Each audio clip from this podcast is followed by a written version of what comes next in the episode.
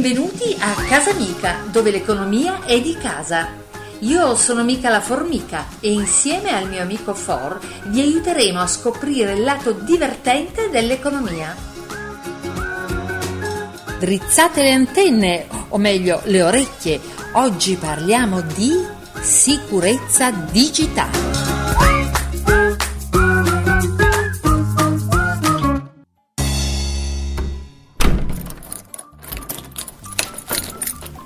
For, sei tornato? Ti sono mancato? Che domande! La tua assenza si è sentita in tutta Torino, non solo al museo. Non prendermi in giro. Sai che non mi piace assentarmi troppo a lungo. Lo so, lo so, ma ora sei qui ed è un bene perché ho bisogno del tuo aiuto. Ecco, neppure il tempo di disfare le valigie. Non fare il pigro e leggi qui. Gentile cliente, il suo ID è stato premiato il giorno 2303. Un nuovo smartphone è stato riservato per te. C'è persino il link. Mi è arrivato ieri. Il numero del messaggio ha un prefisso internazionale. Hai notato? È un po' sospetto. E poi difficile che un'azienda ti regali uno smartphone così, dal nulla. Direi proprio che è sospetto. Eh, ma poi hai notato quelle E senza accento? E come è sgrammaticato il messaggio? È chiaramente una truffa. Un chiaro esempio di phishing. Ah, si chiama così questo tipo di truffa? Non lo sapevo. Si chiama così perché in questo modo i truffatori pescano i dati lanciando l'esca, che è appunto il falso messaggio di una vincita o una richiesta da parte di una banca o altro istituto. E gli ingenui abboccano. Sì, sì, è la classica truffa informatica attraverso l'invio di un'email o di un sms.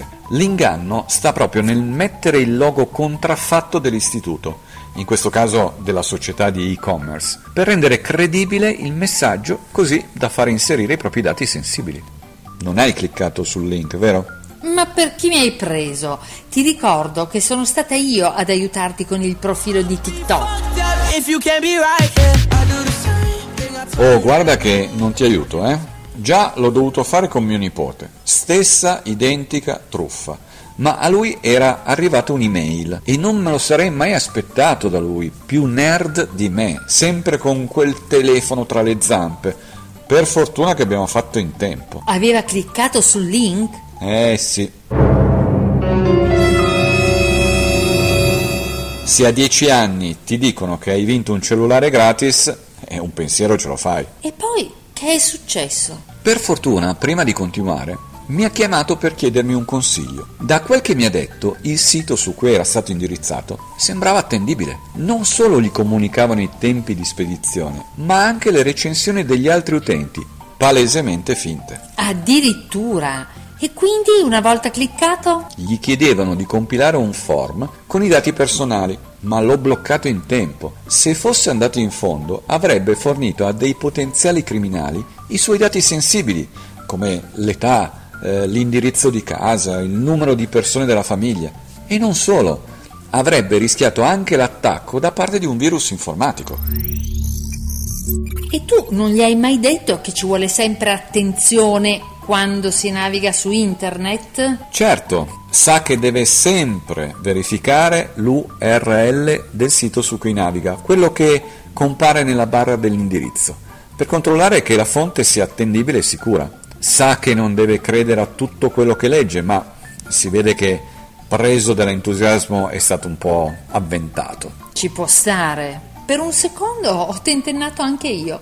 Però ora blocco il numero dal quale mi è arrivato l'SMS. Non vorrei che si ripetesse questo phishing. Brava, anzi, sai che puoi fare prima? Dimmi. Segnala il numero su uno di quei siti che raccolgono tutti i numeri da cui partono le truffe. Così siamo d'aiuto per qualcun altro che magari ha più dubbi di noi. E se domani mi arrivasse per email? Puoi segnalare il link sospetto alla polizia postale.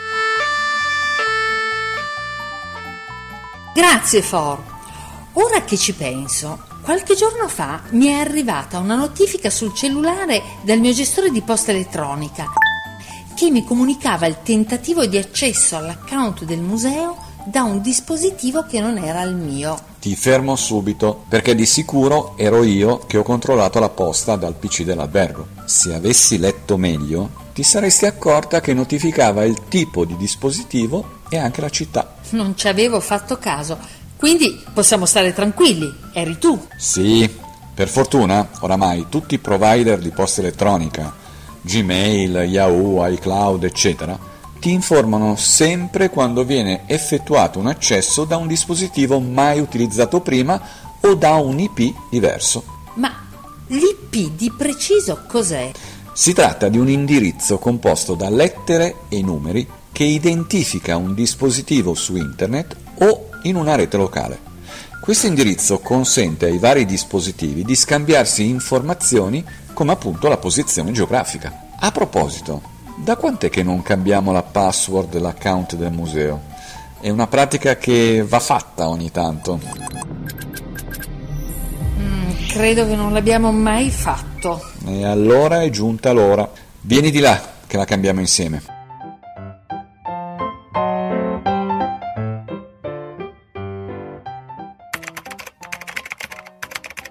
Ricordami la password perché me la chiederà per impostare quella nuova. Sì, era Salvadanaio con la S maiuscola e al posto della O finale lo zero. Ma avevamo scelto questa di comune accordo? Sì, perché? Eh, mi sembra deboluccia. È una parola lunga e questo va bene. Ma meglio includere più numeri e caratteri speciali. Che ne dici di gamification con la G maiuscola? E al posto delle A mettiamo il numero 4 e al posto della O mettiamo lo 0 e a metà un bel asterisco. Così non me la ricordo io.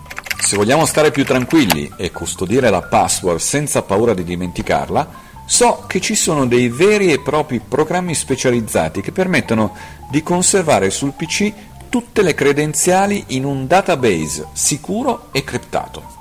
Dopo faccio un controllo e cerco quello più adatto, ce ne sono sia a pagamento che gratuiti. Intanto ricordiamoci di cambiarla nuovamente fra qualche mese. Lo segno sul calendario. Anche perché se ci rubassero l'account mi dispiacerebbe perdere tutte quelle belle email che ci arrivano dai visitatori.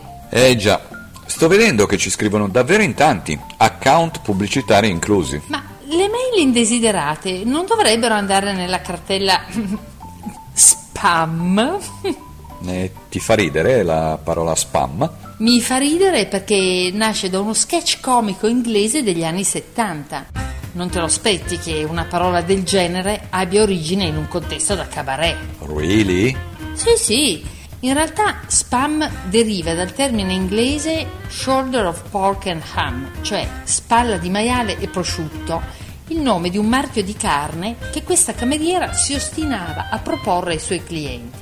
Da qui l'idea che lo spam sia un qualcosa di insistente. Ah, ecco, proprio come sono insistenti e fastidiosi i messaggi di posta elettronica non richiesti. Comunque, per tornare alla tua domanda, teoricamente sì, le email contenenti messaggi pubblicitari per noi poco interessanti dovrebbero finire nella cartella spam, ma non è sempre così. Però succede anche il contrario. Email normalissime finiscono nello spam. Dipende dal contenuto. Se c'è anche una sola parola sospetta e se il mittente usa piattaforme per l'invio a più destinatari contemporaneamente, l'algoritmo della posta elettronica potrebbe catalogare una normale mail come spam. Chissà di quanti parametri tiene conto l'algoritmo. E saranno migliaia. Ormai le persone sono sempre più attente alla prevenzione in ambito informatico. Lo dimostra il fatto che sempre più utenti scelgono servizi che garantiscono una certa sicurezza digitale. Hai proprio ragione. Anche io cerco sempre di proteggermi dai rischi informatici, ad esempio attivando servizi di tutela. Vado di là a prendere il telefono e ti faccio vedere una cosa.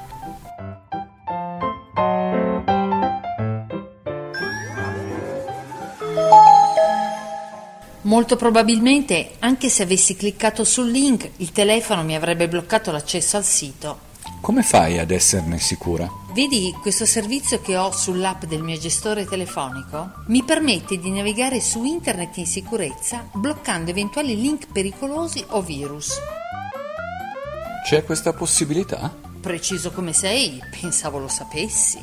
Guarda che ogni tanto anche a me possono sfuggire delle info. Comunque forte questo servizio. Lo faccio installare a mio nipote. Sempre meglio avere una protezione in più. Ha la stessa funzione dell'antivirus per il computer, ma per ottenerlo bisogna contattare la propria compagnia telefonica. L'antivirus, certo. Anche se è un passaggio in più, bisognerebbe sempre far scansionare l'antivirus ogni allegato o file scaricato da internet. Devo ricordarmi di ribadirlo anche a mio nipote. Perché non lo fai partecipare al nostro laboratorio sulla cyber security Drizza le antenne? Il primo modulo, Io no che non ci casco, è proprio dedicato alle elementari. Così fa un bel ripasso di sicurezza informatica, una volta per tutte.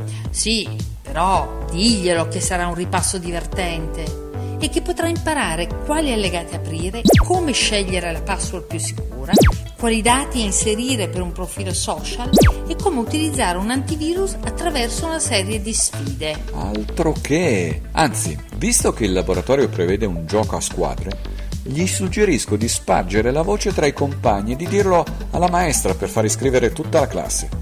Basta mandare un'email per prenotarsi, giusto?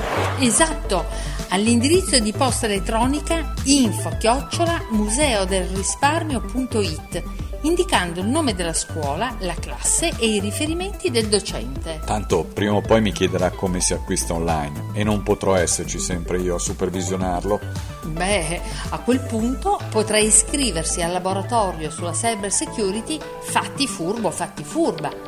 Con questo laboratorio i ragazzi delle scuole medie possono fare acquisti online in sicurezza ed è importantissimo perché per l'e-commerce sono richiesti dati sensibili come quelli della carta di credito. Eh già, chi è ai primi acquisti deve drizzare le antenne due volte. Perché non basta conoscere il valore dei soldi che si spenderanno. Eh no, serve anche un account protetto con credenziali inviolabili, soprattutto le informazioni bancarie e, cosa più importante, è fondamentale verificare che l'e-commerce sul quale si acquista sia sicuro e rintracciabile. Io, ad esempio, prima di fare acquisti online, mi assicuro che il sito sia coperto da un certificato SSL. Forse dovrei fare anch'io un ripasso, eh, perché al momento mi sfugge come si verifica la copertura del certificato SSL. Semplice.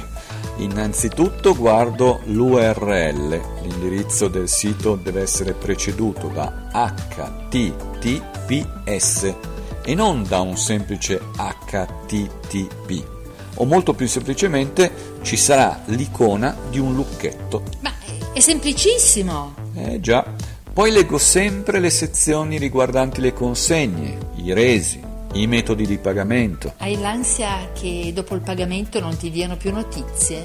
Non la chiamerei ansia, piuttosto cautela. E poi mi piace stare al passo con i tempi. Con le continue innovazioni nel campo dell'informatica, anche le piattaforme per i pagamenti digitali si aggiornano continuamente e ne vengono create delle nuove. Ma questo è uno degli argomenti del modulo Digital Smart dedicato alle scuole superiori. Vero, vero. Il progetto Drizza le antenne ha un modulo anche per i ragazzi più grandi. E a proposito di essere intelligenti in ambito digital, sai cosa ha scritto Umberto Eco? Il computer non è una macchina intelligente che aiuta le persone stupide, anzi è una macchina stupida che funziona solo nelle mani di persone intelligenti. È proprio così, grazie For.